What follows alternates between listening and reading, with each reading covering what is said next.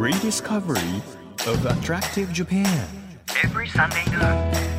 It's an audio free paper. Apollo Station Drive Discovery Press. 11月12日日曜日時刻は12時となりました。アポロステーションドライブディスカバリープレス編集長のホラン千秋です。以前この番組で今私があのちょこっと出演しております日本テレビ系列で放送されているこたつがない家という水曜10時のドラマなんですけれどもそこの現場でいつもラジオがかかっているともうロケでもセットでもラジオかけてくださってるんですねメイクさんが。であの私が日曜日にこうラジオやってるじゃないですかこうして。なのであの現場で日曜12時近づくとあちょっと始まるかなみたいな。私はそわそわそわそわしだすんですよ。で意外とこう流れてるんだけどみんなこうなんていうの BGM で聞いてるから私が話しててそこに私がいても「あホランさんですね」ってまだ気づかれなくてちょっと悔しかったんで頑張りますっていうお話だったんですけどこの間あの日曜日セットで撮影があってでその時にラジオがやっぱり流れててで11時59分ぐらいになってあれ？私のラジオじゃんみたいな空気に私はなるわけですよ。でで12時になりました。でシュンシュンシュンっていつものあのオープニングが始まるかなと思った。ら始まんなかったの。で TFM がかかってたから。あれ？これ今 TFM ですか？って言ったらメイクさんはあ TFM ですよって言ったんですけど私が始まってないんだから TFM じゃないってこと私は分かってんのよ。でいや多分 T じゃないと思いますって言ってあのその時あの六本木の方のねあの曲がかかっていたんですけれども T にしていいですか？って言ってもう力技であの T にしてで私の声が流れてあホランさんじゃないですか？みたいな空気になったんですけど自分で自分のあのオンエアを聞いて一人メイクしながらあの武井壮さんとの会だったのその時。ねニヤニヤニヤニヤしながら聞いてて。自分の絵や半笑いで自分で聞いてるってなんかすごく気持ち悪い絵だなと思いながらでも私はもうラジオがかかってたら日曜日の12時は特に TFM にこういろんなところもうチャンネルを変えて行こうかなという気概でおりますので 皆さんもぜひこれからも、えー聞いていただければ嬉しいです。ねドラマの人たち本当に温かくて楽しく撮影進んでおります。さあこの番組は日本全国さまざまな場所にスポットを当てて普段気がつかなかった日本の魅力を再発見していく耳で聞くフリーペーパーです。皆さんにとって身近な地域からお気に入りの場所そして一度は行ってみたい土地まで毎回さまざまな特派員をお招きして魅力的なローカル情報をお届けしていくんですが先週パワースポット案内人の下川智子さんが来ていただいていかにねパワースポットを巡るというのはただ巡るだけじゃなくてその前後も大事なのかというお話がありました。ね掃除を皆さんしなければならないということでハードルが高いななんなんてちょっと感じてたんですけれどもでもせっかく行くのであればもうフルで何て言うんでしょうそのご利益であったり体験をね楽しめたらいいなというふうに思いますのでその前後も含めてじゃあいざ行くとなったら一体どこよというところを今日教えていただければなというふうに思っております。年末年始ここがおすすめですよというのも出てくると思いますので楽しみにしていてください。1ページ1ページ紙面をめくるように輝きあふれる日本各地の情報と素敵なドライブミュージックをお届けする音のフリーペーパーアポロステーションドライブディスカバリープレス。今日もどうぞ最後までお付き合いください。アポロステーションドライブディスカバリープレス。この番組は出光興産の提供でお送りします。耳で聞くフリーペーパーアポロステーションドライブディスカバリープレス改めまして編集長のホラン千秋です毎週個性あふれるゲストをお迎えしているこの番組先週に引き続きパワースポット案内人でタレント役者活動もされている下川智子さんに来ていただいていますよろしくお願いいたしますありがとうございます。よろしくお願いします。もう先週どうやってパワースポットに行くべきなのかその前後も含めてですねいろいろ伺ったんですけど、はい今週はあの全国でこの番組聞いてくださってる方がいるのでこの時期どこに行けばいいよとか来年ここにこうすごいパワーが溜まってるんじゃないかとかはい。っていう部分も伺えたらなと思うんですが、はいそもそも下川さんは今までパワースポット神社仏閣それからまあ自然的なものも含めてはい。何箇所ぐらい巡られてるんですか？えっ、と国内と海外を合わせると3000箇所以上で同じ場所を何回か行ってるのを合わせると2万回以上になります。それはなんか、ま、前ねこの番組にも伺ったんですけど、はい。そうお話に行ってお願いしに行くそれが叶ったらこうお礼しに行くあはい。のも大事ですよって伺ったことがあるんですけど、はい。そういうのも含めて、はい。やっぱり回数何度も行くっていうことなんですか？はい。あでもお礼参りは氏神様からもできるのあそうなんですね、はいは先に聞きたかったですねそれね。いやいや昔ね、はい。昔。やっぱそこまで行くってなると大変なとこだとそんなにしょっちゅう行けないじゃないですか。そうなんですよ。だから、はい。あのそう10年前の俺が今になるみたいなことも もしかしたらあるじゃないですか。はい。だけど氏神様にはい。言えば伝えてくれるんですね。はい、神様はもう日本は八百万の神々がいらっしゃってつながってるので、はい。どこでも一番大事なのはそのお願いしたことをありがとうって思う気持ちなんですよね。やっぱ自分ができたことは自分のおかげって人間ってどうしてもなるじゃないですか。自分頑張ったからなって思っちゃう。なる。だけどあのそこであそうだ私は神様にあのお願いしたんだ。もしかしたら助けてくれたのかもとか思って、ありがとうございましたって言うとそれはバーンってつながるので、はい。その気持ちが一番大事です。そうなんですね。やっぱ何事ももう感謝感謝ではい、大事ですね。その感謝をするためにまずはお願いをしに行かなきゃいけないということでもう間もなく今年終わるんですけどはい、今年もこの時期2023年のうちに行くと、はい、いいんじゃないかっていうパワースポットをはい。もしあげるとしたらどこになりますか、あの今の時期一番やっぱりいいのは紅葉が綺麗な場所。ややっぱ視覚も美しいところ行くと気持ちが現れるじゃないですか。で埼玉県の三峯神社人気なんですけど、はここはやっぱり素晴らしくてシーンとした荘厳な空気と秋の紅葉がもう妙法ヶ岳っていう山の上に奥宮があるんですけど、その奥宮まで片道1時間ほどで登山で行けるんですね。はいでそんなに道が険しくて大変ってことはなくて一番最後だけ鎖場がちょっとあるんですけど、うんうん行けるのでそこが本当におすすめです。あの祀られてる神様はイザナギの御事イザナミの御事っていう日本を作った夫婦の神様、で国のあの安定とか安心感あとはお犬様を祀られているので所難よけといって自分のあのピンチの時の困難をバンって払ってくれて道を作ってくれる神様でもあるので、今年の最後に行かれるとやっぱり来年のためにも準備ができるいい神社ですね。そう今写真拝見してるんですけど山の中にこう灯籠というか石のはい、があってその先に大きな三峯神社の門があってはい、すごい立派な神社なんですね。そうなんですよ。それ麓というかあの頂上じゃなくてあの里宮にあるんですけど、そこはもう本当立派な神社で、もう見るだけでもうわー絢爛豪華で素晴らしい、もう威風堂々としてて地に足がしっかりついて物事考えられそうなそういう社殿なんですけど、なるほどね。その時期的なものもあれば都市的なものもあるじゃないですか。2023年2024年とか、はいそう年によって何かこう、回転していくものってあるんですか？そのパワーであったり、ここがいいんじゃないかみたいな。ありますあります。やっぱ地球もあの生き物というか、まあ、生きてるって考えるかどうか別としていろんな生命力が生まれるっていうことで考えると生命力があるので生きてる。だからその年によってあの木がいい場所っていうのがあっておすすめの場所っていうのがあって2024年は木の絵立つっていう年ではいあの立つってあの竜なんですよね。で物事の始まりとあとはそのさまざまなものが成長発展して勢いを増してどんどんあの反映していくそういう年になると言われてるので私は2024年は龍神様の聖地に行かれるのがおすすめなんです。龍神様いろんなところに祀られてますけれども特にここ、パワーが強いんじゃないかと思われるのはどちらですか？あそうですね。神奈川県だと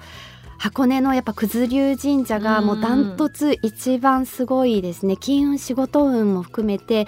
この芦ノ湖っていう土地箱根のあの土地自体のもう山に囲まれた湖があってこの湖自体に九頭龍狼っていうあの龍神様が宿ってる。そこにたまたま神社がちゃんと立ってるっていうその地形とあの一体になってるパワースポットなので、うん。行くだけでその龍神様ってこう大きなものを動かす力がすごくあるんですよ。はいで来年ってだから動くってことすごく大事だと思うんですけどとどまらずに、はい。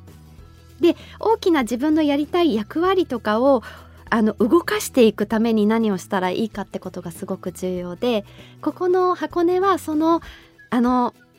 貯蓄するパワーがすごくあるっていう場所で、だからおすすめですね。龍神様がすごいということで私も九頭龍神社行ったことあるんですけど番組の企画とかで。でも、はい。あそこすごい人じゃないですか。あ。のなんか決まった日にはい、行きますね。ね。13日ね。にすんごい人が訪れるじゃないですかそれでも行った方がいいのかいやいやもう別に他の日時でもいいですよって私は他のじ日時に絶対行きます。あそうなんですね、はい、私はもうゆっくり自分でもう浸りたいので、うんうん。たくさん人がいるとなんかやっぱり思ったことができないじゃないですか。そうもう次待ってるから早く場所開けなきゃいけないなとか。そうなんですよ。結構人間になっちゃう。あの本当に心が。もうやだもうもうちょっと早くお参りしたいのにとかやっぱ心が乱れてくるんですよね、だからあーなんか疲れたって気持ちになっちゃうのでうんうん。私は。だから私はその日を除いて行きます。あの役も落としたいなということで私来年翻訳なんですよ。そうですか。はい。多分役年にはどこに行った方がいいですかね？あー寒川さんがやっぱりいいと思います。寒川神社。はい。神奈川県の寒川神社。で必ずご祈祷を受けてください。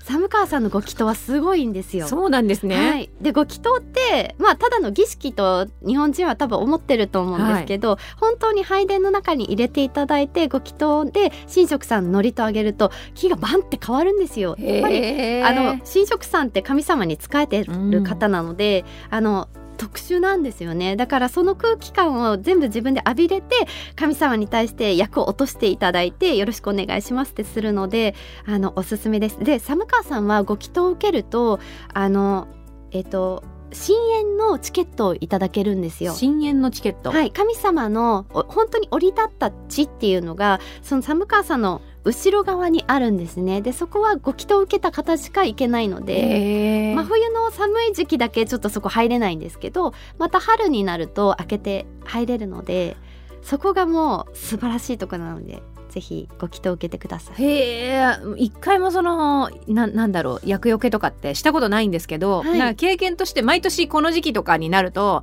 あの厄落としはや佐野厄除け大師みたいなね ありあのコマーシャルがねはい。あのたくさんありますので、い。なんかそんな変わるもんなのかなってこう思ってたんですけど一回やってみるのも経験としていね。はい。なんか楽しそうだなっていう、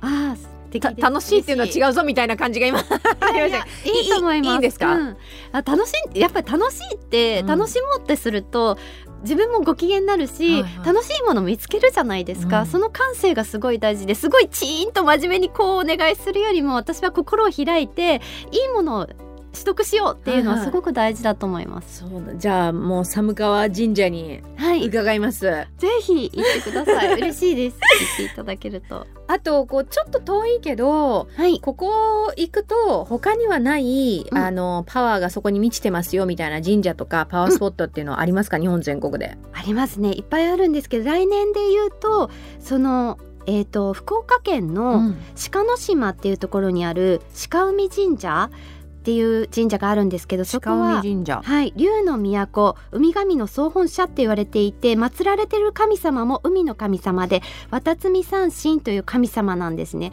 で健康とか生命力を上げていくためには汚れを払い清めるっていう浄化が一番必要で汚れだらけよみんな。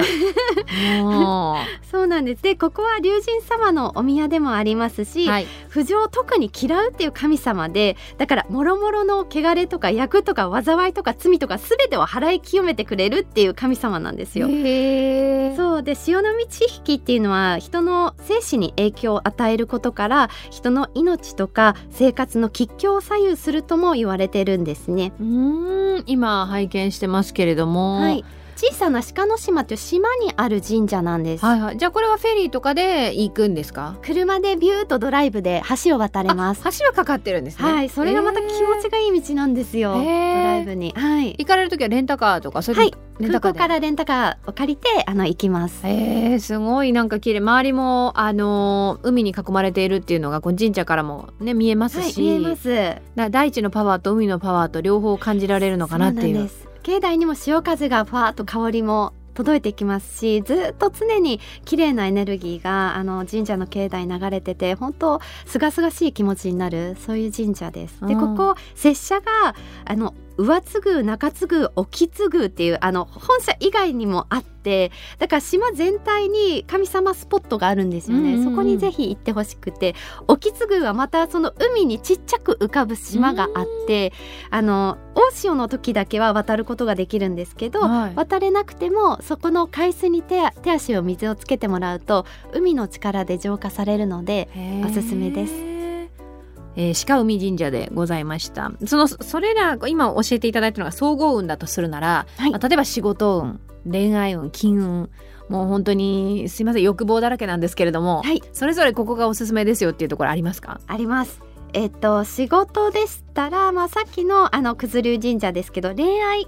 っていうと恋愛とか、まあ、龍神様って縁を結ぶっていうのがすごくあるので、はい。あの力があるところでいうと京都の、まあ、こちらも有名ですけど貴船神社。あー聞いたことあります。あはい。あの高岡美の神という龍神様が祀られていて水の神様なんですね。こうもう京都の山深い緑と川の清涼がぶずーっと聞こえてくるような本当心洗われる聖地で空気全体がこのマイナスイオンというか水分をたっぷり含んでるんですよ。だから空気をふーっと吸うと空気にあの水分が水分パックをこう吸収するような、えー。そういう気持ちがいい場所で。心の水分パック。はいそうですね。だからこの縁結びもそうですし諸願成就。あと運気を流昇運気の流昇って言って生命力を立ち上げる力がすごくあるところであの全ての総合運としてもいいですし、うん。あとはその本社からちょっと歩いていくと結の社っていうあの次のお社があってそこは縁結びが有名なところで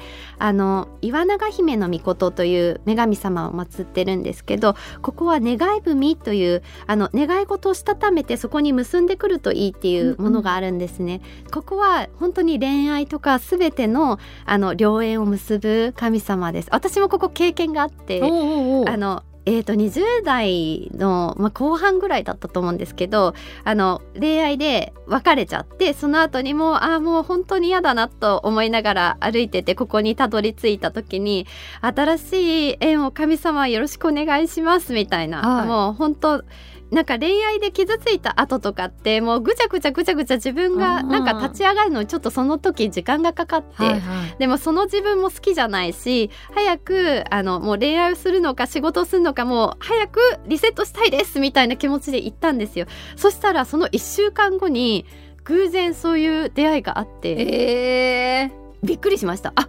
ご利益って本当にあるんだなってその時すごい思っちゃって。ー、一週間でその出会いがあると確かに何かつながりがあるんじゃないかって思っちゃいますもんね。よね。だからあーありがとうございます。その時ねすごく思ったんですけど、うん。だからあの恋愛をしたいとかいい縁を結んでいきたいとかそういう思いがあるといいかなと思います。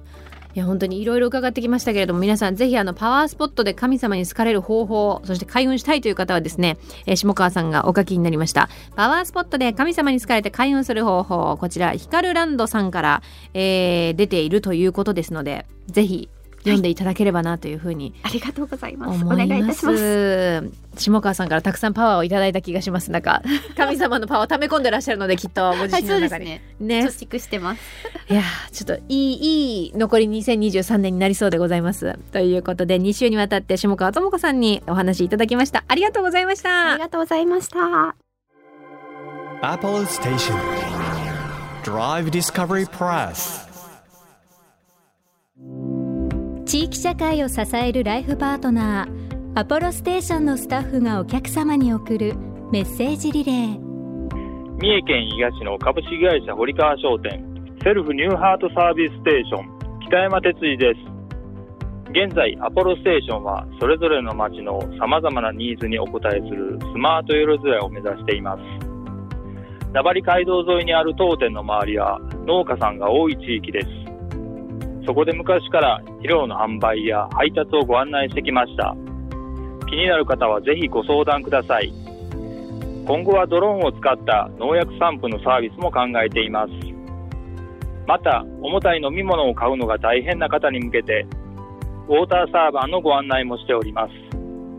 アポロステーションセルフニューハートサービスステーションぜひご来店お待ちしております。あなたの移動を支えるステーションアポロステーション。東京 FM からホラン千秋がお届けしてきましたアポロステーションドライブディスカバリープレス。今日は先週に引き続きパワースポット案内人の下川智子さんをお迎えしてパワースポット特集をお届けしました。個人的なことで言うと寒川神社で厄除けがいいですよっていう。あのまあ役って人生何回かあると思うんですけど前回3だ30代前半の時の役は全然気にしてなくて役なんか関係ないじゃんとかって思ってたんですけどなんか病院とかに行ってお医者さんとかに話すといや意外とあれはちゃんと昔の人があのそれぞれこう体が変わるよっていうタイミングで統計的に出されてるから案外侮れないのよみたいなこう科学的なことをお話しされるお医者さんがこう一見すると非科学的に見えるあの厄年みたいなものをこうちゃんとあの意味があるのよっていうふうにお話しされてたのでもしかしたらその人があのそういうパワースポットとかあのお好きなだけだった可能性はありますけどあのちゃんとした方がいいんだなっていうふうに思ったのでちょっと寒川神社チェックしようかなというふうに思います。そしてこの番組では毎月テーマを設けてメッセージや写真を募集中なんですが11月のテーマは絶景おすすめドライブスポットです。皆さんのおすすめ教えてください。情報を送ってくださった方の中から毎月3名様に番組セレクトのとっておきプレゼントを差し上げています。今月は新米食べ比べセットです。欲しいという方はメッセージを添えて番組ホームページからご応募ください。日本全国さまざまな場所にスポットを当てて日本の魅力を再発見していく耳で聞くフリーペーパーアポロステーションドライブディスカバリープレス。もう間もなく年末が見えてくるという時期に、ね、なりましたので皆さんお体壊されないように、えー、お気をつけください。お相手は編集長のホラン千秋でした。バイバーイ。